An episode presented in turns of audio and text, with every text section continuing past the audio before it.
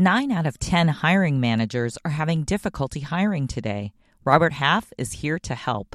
At Robert Half, we know talent. Visit RobertHalf.com today.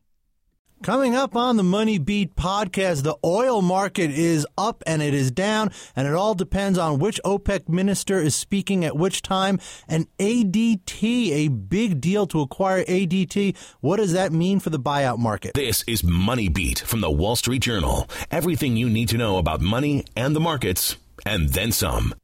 Welcome to the Money Beat podcast. Paul Vigna and Stephen Grocer here with you. And look, we want to thank you all for making us the number 16 ranked podcast in investing on iTunes.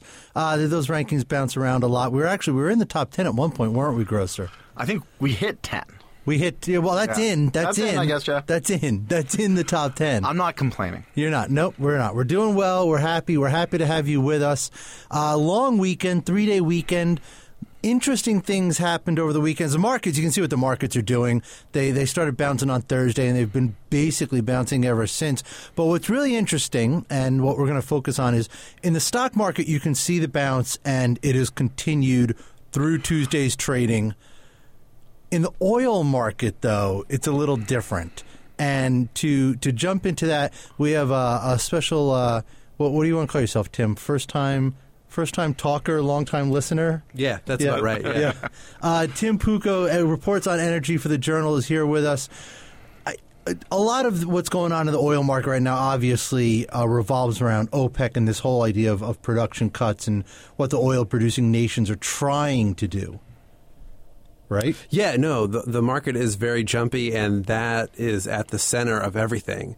Uh, you've got oil prices that have already fallen a really long way, and everyone and their brother just wants to pick a bottom. So the big hope for a springboard is that OPEC gets together, uh, probably with Russia, and reaches some sort of deal where they all agree we have to cut back. You've seen that several times dating back months that anytime there's chatter about cooperation of any kind, um, you know, speculators jump right in and, and prices have uh, really big jumps. And this was, I mean, th- this was violent on Thursday. On Thursday, you saw it. Well, that was the starkly. UAE minister, Right. He and he made you know very innocuous comments Yes. about cooperation, and that's it.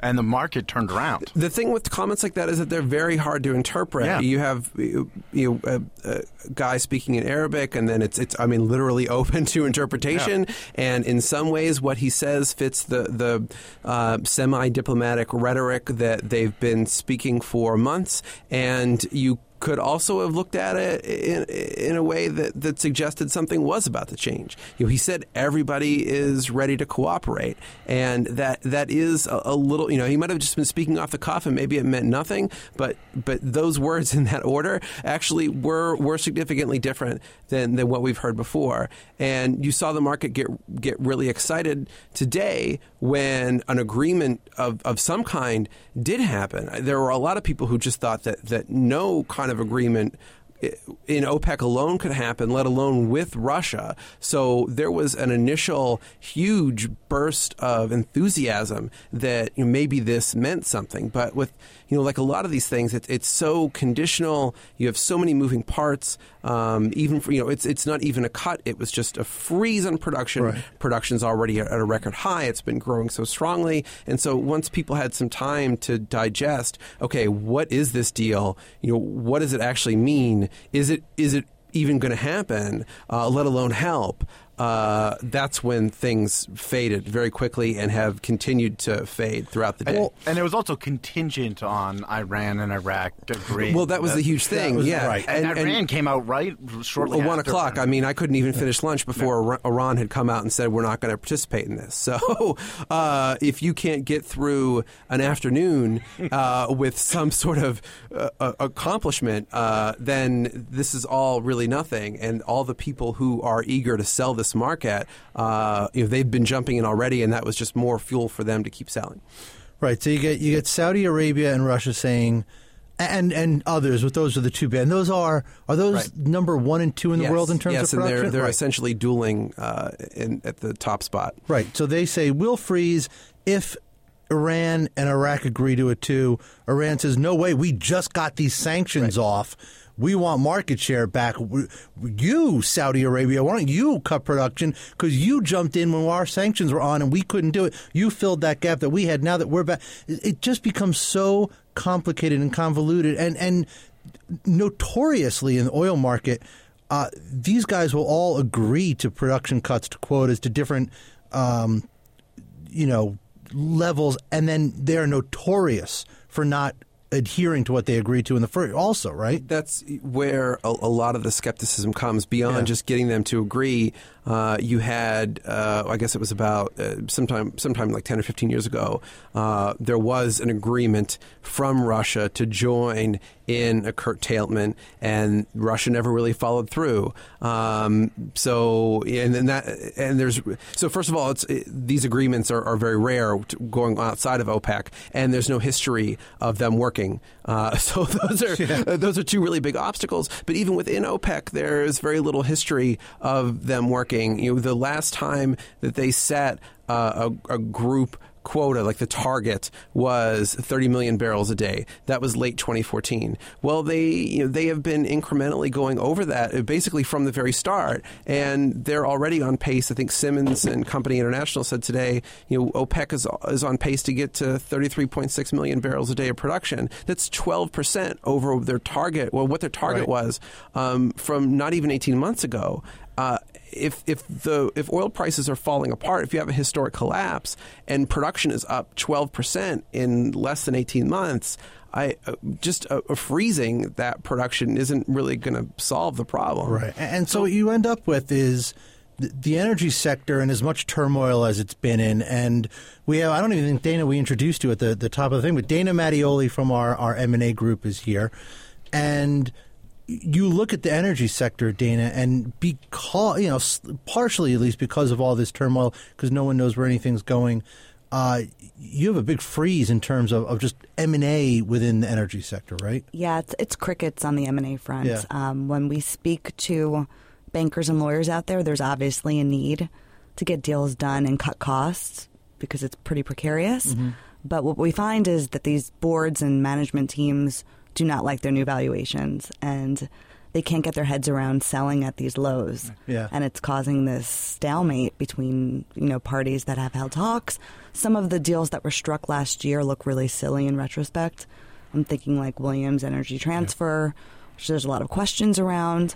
You know, the one area that it is really busy on the deal front is um, restructurings and bankruptcies, unfortunately. Wow.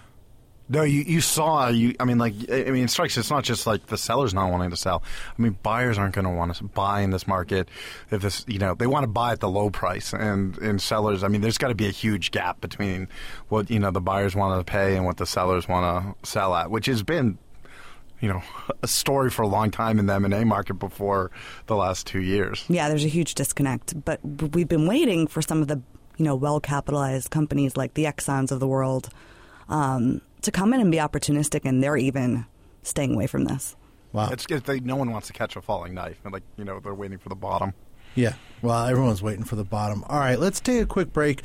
When we come back on the other side, we're going to talk uh, a lot more, Dana. There was an interesting deal that we broke yesterday, excuse me, in the M&A sector, and uh, that's what we're going to talk about. ADT, folks. I'll, I'll give you the tease. I won't, I won't leave you high. We're going to talk about ADT when we come back. Hi, this is Jason Gay, and I have a podcast called Free for All. It's not just sports. We'll also talk about some music, some culture, some fashion. I could talk about fashion. Become a subscriber on iTunes and check us out at wsj.com slash podcast. WSJ Podcasts. Listen ambitiously. Now, Money Beat. Welcome back to Money Beat. Paul Vigna, Stephen Grocer, and Dana Mattioli here. Who who watched Walking Dead on Sunday night? That that's all I really want to. Not me. You Not didn't me, watch sorry. it, you didn't. but And I- you and didn't kind of read- like it, Dana, right? No, I like listening to you and my colleague Dana oh. talking about it, but I've never in watched an Maluka, right? episode. Oh, you haven't? Oh, okay. All right. All right. You didn't watch it either, Chris. I haven't. even- I haven't watched an episode either. I'm gonna have to do a Tanya. I'm gonna have to do a separate Walking Dead podcast. Yeah, yeah. Can I do one of those? All right. Uh, let's talk about something that is not dead. M and A mergers and acquisitions. There was a interesting one on Monday. We broke it on Monday, right, Dana? That's right, The ADT night. Mm-hmm. deal with Apollo. Uh, what is significant about this deal? It's an interesting deal for a, num- a number of reasons. Um, the market volatility has um, caused some people to be reluctant to do M and A, um, or at least that's what we're hearing from advisors and people in the boardroom. But we've had this deal happen, um, JCI, Tyco, another big deal, all in spite of um, some of this market movements. And you know, these are publicly traded stocks, and they're they're Right. moving on a daily basis, and they're still getting done. Right, and this was uh, almost a seven billion deal. Apollo Global Management offers for ADT, big premium. The Mm-hmm. Huge stock is flying up on, on Tuesday afternoon on the news. Yeah. Yeah, And it's one of the biggest take privates we've seen in a very long Yeah. time. And Yeah. that's an area that's been really, really dormant. yeah. Yeah, last year was, I mean, you know, crickets. I mean, it was the biggest year for M and A on record, and you you literally did not see private equity, you know, um, anywhere to be found. Yeah, these financings are really difficult to get done. And a lot of the banks have been stung on some of the other ones. I'm thinking like Veritas, and um, they're backing out of the financings. But, you know, four big banks, you know, lending banks signed up for this one, and it looks like it'll get done. Now, it is also the benefit of this deal is because it's also joining it with another one of its portfolio companies. Yeah, that's right. Apollo owns a company called Protection One that's a rival to ADT, which is obviously home security and monitoring. So that's one way of doing this deal. The interesting thing about ADT is that it was part of Tyco at one point. That's what I was It gonna ask um, about. It was the business that allowed Tyco to move its headquarters to Bermuda Hmm. and start the whole tax inversion wave. And so now we're seeing that full circle, and arguably they're to blame for all these companies, Right.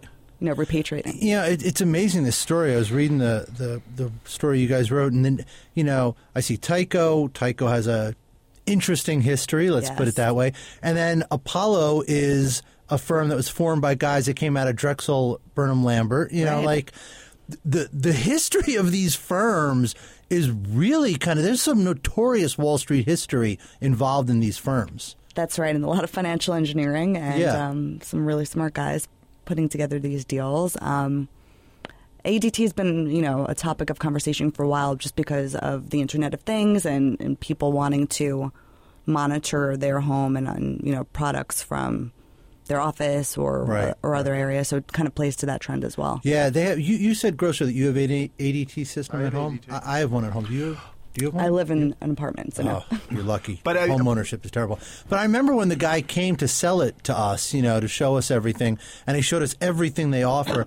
They really have. I mean, the, the top of the line ADT stuff. It is very much an Internet of Things pro- product. Mm-hmm. I mean, you are you have complete a wireless ho- complete system that is hooked up. You can monitor it from any. The guy pulled up his tablet and he is showing us video of his front door It's you know, sitting in my house, and he can he control every part of it. I mean, it really is. You know, I'm not trying to do ADT's business for him here, but it really was. I didn't buy that system either. By the way, I thought it was too much money, but it really was pretty impressive. I'm shocked. There's a reason I know, there's it's so been cheap. so much M and A in that space. If you think Right. about it, um, Google buying Nest, Yeah. very Yes. similar type Well, that- product. Okay, That's the thing that ADT is going to be running up against. I mean, it's Yep. going against, you know, it's going to be running head into your Apples, your Googles, you know, as Yeah. they, they sort of go into the next frontier of the, you know, the tech world. and Protection One that Apollo is using to roll this up, they only bought that last year. Um, J- Johnson Controls buying Tyco. Tyco is a very similar company to ADT. It's also home security. So, in quick succession, there's been a wave of M and A across this sector, and I guess because of the Internet of Things and people wanting to monitor their their homes. What does it do when you when you start having these businesses that start com- when you have businesses that once upon a time would have never been in competition with each other that now are in competition with each other and companies buy other companies you know uh, what does that do to the entire M&A landscape I mean how, does it make it harder does it make it more competitive less competitive I mean, does it how does it change the game at all No, I think it's it's one of the classic cases for why we see so much M and A. It's Yeah. when sectors are changing and there are these competitors coming in and disrupting. You don't have time to build a product. You don't have time to build a strategy. You have to go buy it, mm-hmm. and that's what we're seeing here. Also, I mean, it, it, it speaks to, I mean, like a lot of the M and A we saw last year, and and we continue to see is you, you look at a, an economy in a glo- you know global or just the U.S. that's growing at two percent. You're not going to be able to grow your profits in a two percent world greatly. So Yeah. I mean, like you can cut margins. We're getting record, you know, you know, you know, Right. margins at this point Well, cut at some point, boost at some point, yeah, at some Yeah, yeah. point, you you you know you can buy revenue and cut and use the synergies to you know grow your bottom line. Yeah.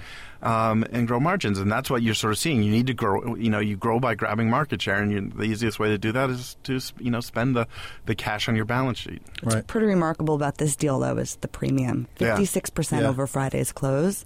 Uh, granted, ADT stock prices was down like 30% for the year, but it's pretty astonishing to pay up that much. Yeah. Especially in this environment. Right. And when we just had JCI Tyco, where it was only an 11% pr- Yeah. premium, that allowed them to move overseas, Yeah. where you didn't really get this big so, d- up. do you think this deal is? Does this kind of? Does it? And I know it's too early to say, but you know, mm-hmm. s- s- things speculate. Tell me what you're hearing.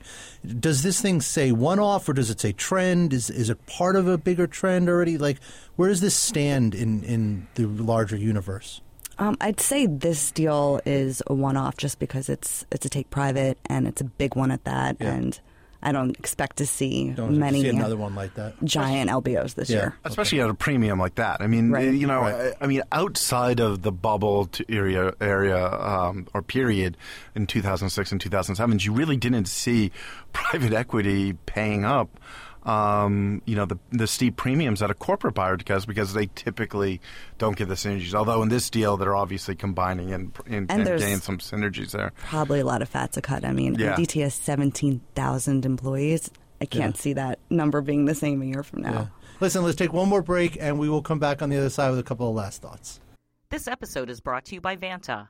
Managing the requirements for modern security programs is increasingly challenging.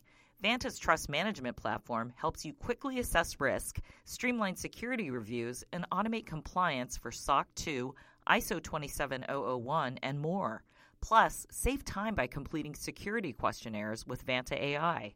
Learn how by watching Vanta's on-demand demo at vanta.com slash WSJ.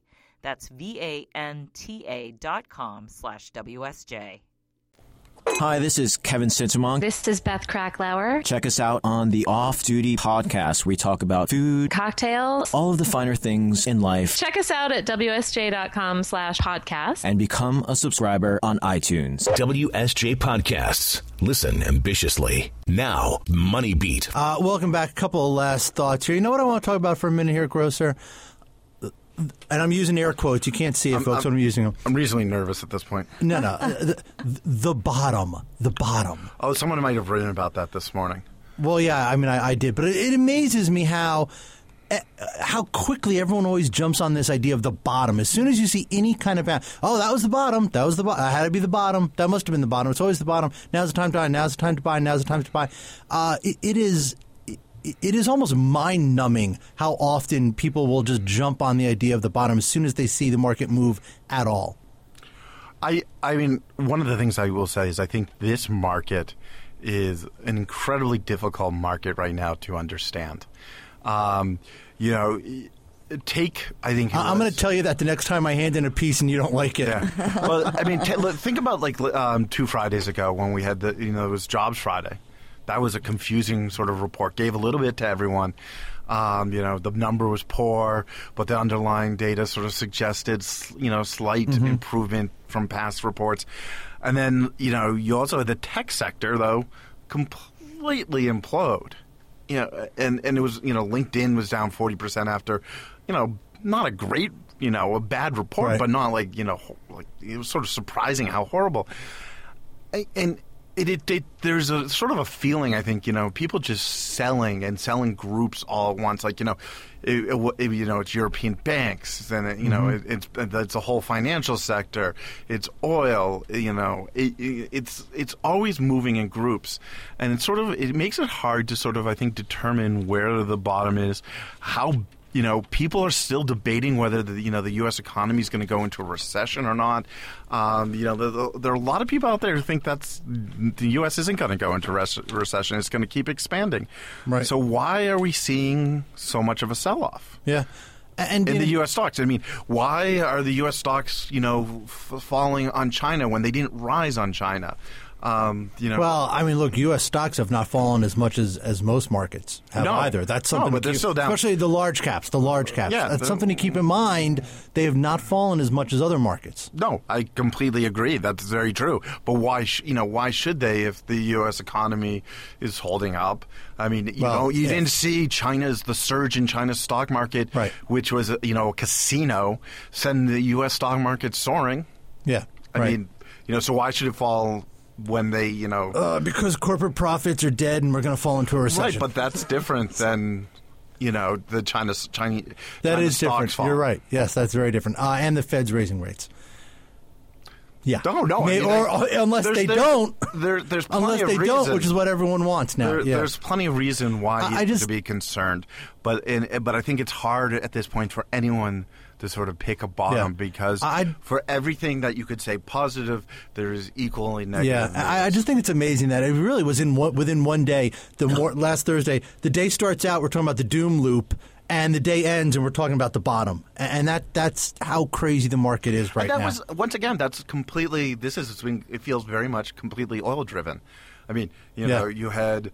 You know the comments from a UA energy minister, UAE energy minister, Right, and then right. it goes into this weekend with Russia and uh, you know Saudi Arabia meeting in Qatar. I mean, it's Yeah. That's what's been you know sort of pushing the market Right, higher. right, and that probably is what will will continue in one form or another.